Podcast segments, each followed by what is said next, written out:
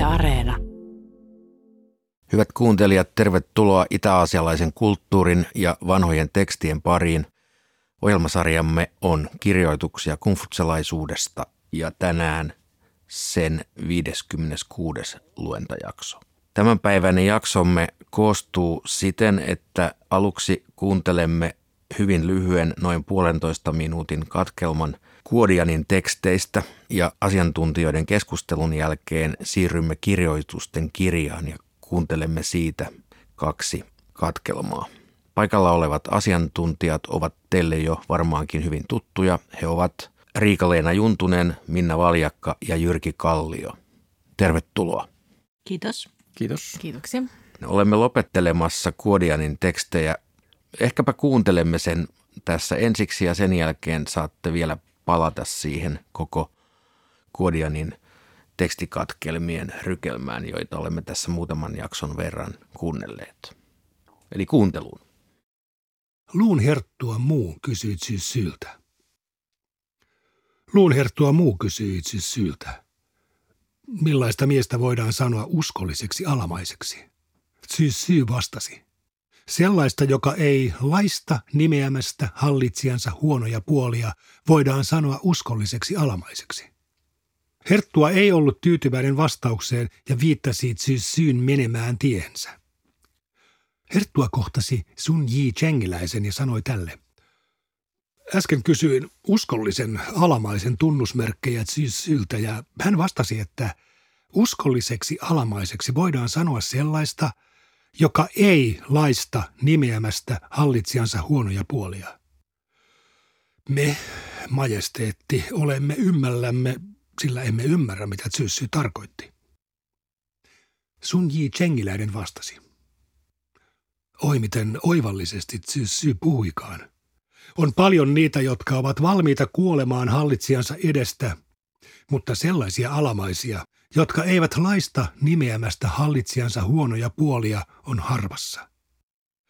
Ne, jotka ovat valmiita kuolemaan hallitsijansa puolesta, palkitaan heti aatelisarvolla. Sellaisia alamaisia, jotka eivät laista nimeämästä hallitsijansa huonoja puolia, ei koskaan palkita aatelisarvolla. Jos Zyssy ei olisi sellainen alamainen, joka jää oikeamielisyytensä vuoksi palkitsematta aatelisarvolla – niin en tiedä kuka sitten.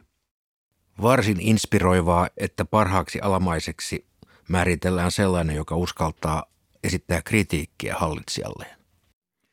Tämä on todellakin kungfutsalaisten oppineiden yksi tärkeimmistä ihanteista, joka säilyy koko keisarikunnan ajan hyvin merkittävässä roolissa ja sen takia tunnetaan paljon kertomuksia kungfutsalaisista oppineista, jotka ovat joutuneet suorapuheisuutensa takia sitten – rangaistuksi, maanpakoon tai jopa menettäneet henkensä. Eli tämä on siinä mielessä hyvin luonteenomainen, hauskasti kirjoitettu vuoropuhelu, joka, joka kuvaa tätä kumfutsalaisen oppineen velvollisuutta ennen kaikkea sitä valtiota ja kansaa kohtaan ja vasta toissijaisesti sitten ruhtinastaan kohtaan. Niin, nyt on tosiaan hyvä luoda vähän taaksepäin pientä näkymää siitä, että mitä nämä Kuodianin tekstit mitä ne merkitsevät tässä koko kokonaisuudessa ja sen jälkeen siirrymme sitten eteenpäin. Mun mielestä näistä tulee ehkä jotenkin kaikista maanläheisimmin tai konkreettisimmin esille se kungfutselaisten oppineiden rooli moderaattorina siinä hallitsijan ja rahvaa välissä. Näissä oli ehkä myös aika humaani sellainen käsitys ihmisestä myös siitä, kuinka erilaiset tunteet ovat niitä ihmisluonnon, luonteen ilmentymiä ja ne ovat niin kuin omalla tavallaan ihan sallittuja ja olemassa olevia. Toki niitä pitää sitten oppia niin kuin hallitsemaan ja käsittelemään. Mutta täällähän puhuttiin paljon ilosta, rakkaudesta, myötätunnosta, surusta, ahdistuneisuudesta. Niin ja ehkä myös se herrasmiehen ideaali, että just se niin kuin moderaattorina oleminen, niin se vaati sen, että ei ole tarkoitus provosoida ketään. Ja tässä on olennaista se, että Nämä tekstit, joita me ollaan tähän mennessä kuultu, niin ne on syntyneet siis aikana, jolloin Kiina ei ollut yhtenäinen keisarikunta. Se muodostui keskenään sotineista, äh, pienistä valtioista. Ja nyt näiden seuraavaksi tulossa olevien tekstien kautta niin me siirrytään sinne yhtenäisvaltion aikaan. Tämä hallitsijan asema tulee entisestäänkin vahvemmaksi ja kyseenalaistamattomammaksi. Ja se valtion etu ja se yhtenäisyys käy niin kuin kaikkien muiden arvojen yli. On myös sanottu, että näissä Kuodienin tekstit, niin niiden merkitys on ollut erittäin suuri tähän kiinalaisen historian tutkimuksen ja kiinalaisen filosofian tutkimuksen historian selvittämiseen, koska nämähän oli todellakin varhaisimpia tekstejä, mitä on löydetty. Niiden kieli on ollut erilaista. Nämä kokoonpanot, millä tavalla esimerkiksi Tao Te Ching oli koottu poikkeaa siitä, mikä se on meille nykypäivänä. Sitten äh, luomme katsetta eteenpäin, eli siirrymme kirjoitusten kirjaan. Miten tämä kirjoitusten kirja ja siitä valitut katkelmat pitäisi sijoittaa tähän historialliseen jatkumoon? No nythän me siirrytään kaanoniin varsinaisesti. Eli, eli tässä kahdessa viimeisessä osiossa on kuunneltu Syntyä ja sitten näitä Guotienin tekstejä, jotka kummatkaan eivät lukeudu tähän varsinaiseen kumhutsalaiseen kaanoniin, eli kumhutsalaisten pyhien kirjoitusten kokoelmaan. Nyt me siirrytään tarkastelemaan sitä itse kaanonia, joka usein, kun alun perin puhuttiin viidestä klassikosta ja sitten myöhemmin kolmestatoista klassikosta. Ja kun me lähdetään liikkeelle näistä viidestä klassikosta, niin niillä tarkoitetaan niitä kirjoituksia, joita mestari Kung Mengzi ja Xunzi itsekin siteerasivat, joita he tunsivat. Eli niihin liittyy tämä laulujen kirja, kirjoitusten kirja ja sitten riitit – Hankaudella luotiin tämä käsite näistä viidestä klassikosta ja silloin näiden kolmen äsken mainitsemani teoksen lisäksi, niin tähän kanoniin lisättiin kevättä ja syksyä, joka oli Kungfutsen kotivaltion, luuvaltion tämmöinen historiallinen kronikka, sekä sen lisäksi muutosten kirja, I Ching, joka on käytännössä ennustusten selityskirja, mutta se oli hankaudella tavattoman suosittu ja tärkeäkin, ja sen takia se haluttiin saada osaksi tätä kungfutsalaista kaanonia. Ryhdyttiin väittämään, että se oli teos, jota kungfutse itsekin oli opiskellut ja toimittanut. Tämä kirjoitusten kirja on näistä viidestä klassikosta laulujen kirjan ohella kaikkein vanhin. Se on periaatteessa historiateos. Siinä on tarinoita muinaisista taruhallitsijoista, jaosta ja shunista, joista ollaan jo kuultukin. Sitten heitä seuranneista kolmesta dynastiasta, Xiasta, Shangista ja Zhousta. Kuuntelemme kirjoitusten kirjasta kaksi katkelmaa. Valittuja tekstejä teoksesta Kirjoitusten kirja. Jiin neuvot luvusta Shangin historia. Ensimmäisen vuoden 12 kuun Ji Chou-päivänä Ji Jin uhrasi ensimmäiselle kuninkaalle ja esitteli valtaistuimen periän kunnioittavasti esi-isilleen. Kaikki ylimykset ja kruununtiluksen ruhtinaat olivat paikalla ja satojen virkojen haltijat olivat kokoontuneet kuulemaan valtakunnan kansleria. Ji Jinin puhe sai kaikki ymmärtämään dynastian perustaja-isän kartuttaman hyveellisyyden. Puhe oli tarkoitettu nuoren kuninkaan opastukseksi. Hän sanoi, Hoi kuulkaa. Muinoin sian ensimmäisten ruhtinaiden hyveellisyys oli laaja ja mahtava, eikä tuho tullut heidän osakseen taivaasta. Vuorten ja virtojen henget ja jumaluudet pysyivät rauhallisina. Ja linnut, eläimet, kalat sekä kilpikonnat elivät kuin ennenkin. Mutta heidän poikansa ja pojan poikansa eivät seuranneet heidän esimerkkiään – joten korkea taivas langetti heidän osakseen tuhon ja osoitti tahtonsa välikappaleeksi meidän dynastiamme. Vastarinta sijaa vastaan sai alkunsa tyranni Jien juhlista Ming Tiaosta, ja minun joukkojeni hyökkäys alkoi puossa. Dynastiamme Shangin ensimmäinen kuningas osoitti sodassa loistavaa esikuvallisuutta. Hän korvasi julmuuden lempeydellä ja lukematon rahvas tuli hänen huomaansa. Nyt sinä, nuori kuningas, olet sian ensimmäisten ruhtinaiden hyveellisyyden seuraaja. Kaikki riippuu valtakautesi aloituksesta. Lujittaaksesi rakkauden itseäsi kohtaan, sinun pitää osoittaa kiintymystä sukulaisiasi kohtaan, ja lujittaaksesi kunnioituksen itseäsi kohtaan, Sinun pitää kohdella itseäsi vanhempia niin kuin heidän ikänsä edellyttää. Lähtökohtasi olkoon perhe ja suku. päämääräsi olkoon kaikki maa neljän meren piirissä. Hoi kuulkaa. Aluksi ensimmäinen kuningas jalosti ymmärryksensä miehullisen käytöksen säännöistä. Arvostelu pitää ottaa vastaan torjumatta. On elettävä, kuten rahvaalla oli tapana aikojen alussa. Ylhäisessä asemassa on pitäydyttävä valistuneisuudessa, alhaisessa asemassa on pitäydyttävä uskollisuudessa. Muilta ei pidä vaatia täydellisyyttä, itseään tarkastellessaan pitää aina muistaa puutteensa. Siten hän saavutti kymmenen tuhannen maan herruuden, mutta miten kova työ siinä olikaan. Kaikkialta hän etsi viisaita miehiä, jotta he olisivat avuksi sinulle, hänen seuraajalleen ja perilliselleen. Hän määritti rangaistukset virkamiesten rikkeistä ja varoitti kaikkia virassa olijoita sanoen. Sitä, että kehtaa jatkuvasti katsella tanssia palatsissaan ja juoda sekä laulaa huoneissaan, sanotaan lankeamiseksi noita akkojen pauloihin. Sitä, että kehtaa panna kaikkensa tavaran ja hekuman hankkimiseen ja keskittyä huvi- sekä jahtiretkiin, sanotaan lankeamiseksi huikentelevaisuuden pauloihin.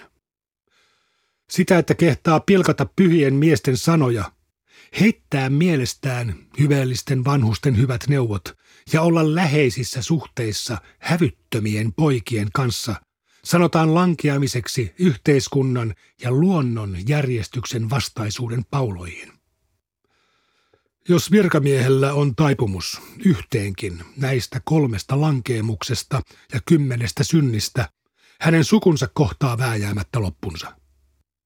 Jos hallitsijalla on taipumus näistä yhteenkin, valtakuntaa kohtaa vääjäämättä perikato. Sellainen ministeri, joka ei korjaa tällaisia vikoja herrassaan, tulkoon merkityksi rikollisen tatuoinnilla.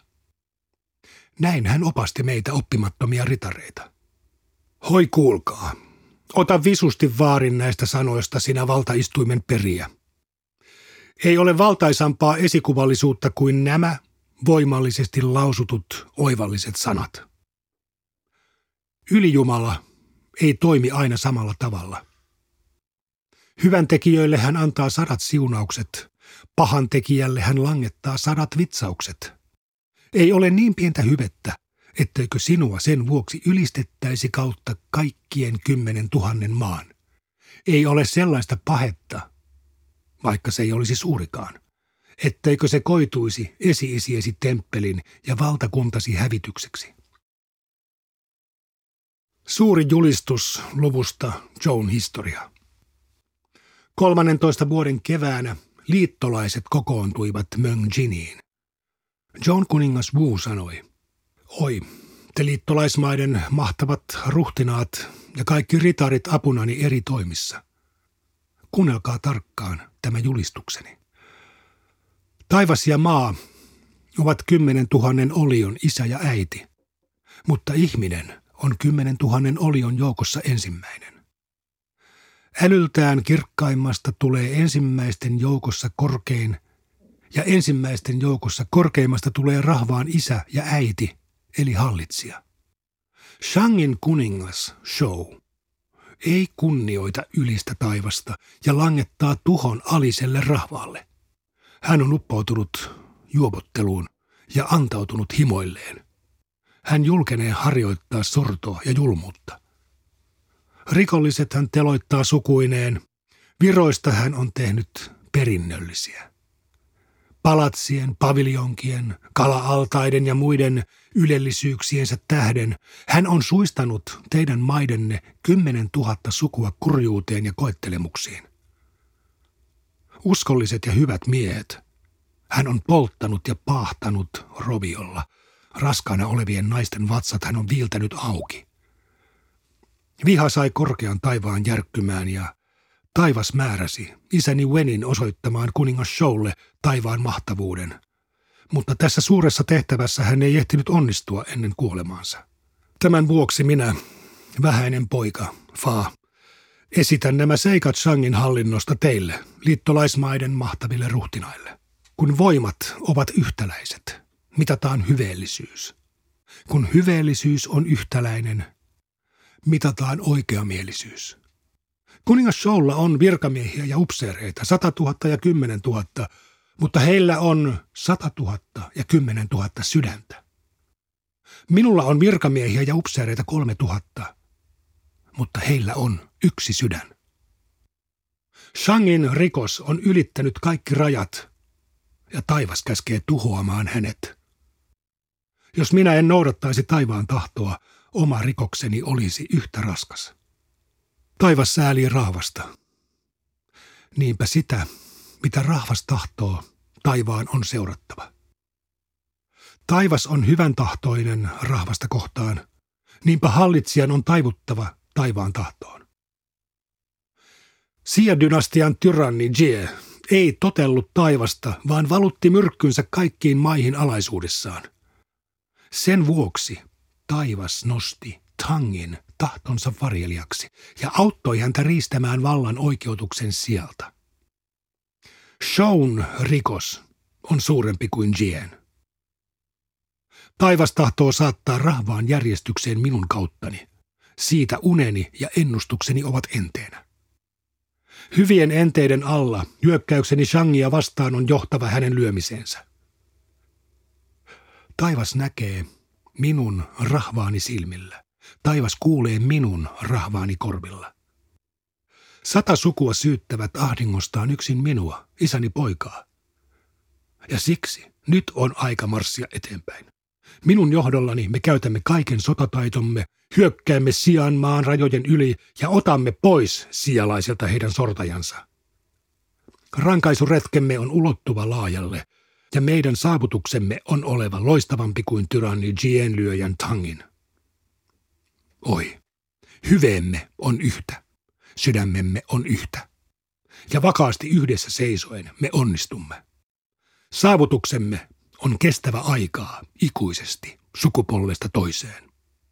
Siinäpä teille, hyvät kuuntelijat, kaksi kappaletta kirjoitusten kirjaa ensimmäisen kerran suomen kielellä Jyrki Kallion suomentamana. Mutta nyt, hyvät läsnäolijat, mitä haluatte vielä poimia tästä juuri kuulusta? Saavutuksemme on kestävä aikaa ikuisesti sukupolvesta toiseen. Näin tämä toinen näistä kirjoituksista päättyi. Ja niin voisi oikeastaan todeta, koska näistä tämä ensimmäinen puhe on pidetty 1500-luvulla ennen ajanlaskun alkua ja tämä jälkimmäinen 1000-luvulla ennen ajanlaskun alkua. Eli varsin pitkän, lähes ikuisen ajan ne ovat säilyneet. Mutta me emme tosin voi olla varmoja siitä, että miten alkuperäisessä muodossa ne ovat säilyneet, koska nämä tekstit siinä muodossa kuin me ne nykyisin tunnemme ovat peräisin hankaudelta tai hankauden jälkeen, tuolta noin 200- tai 300-luvulta ajanlaskun alun jälkeen.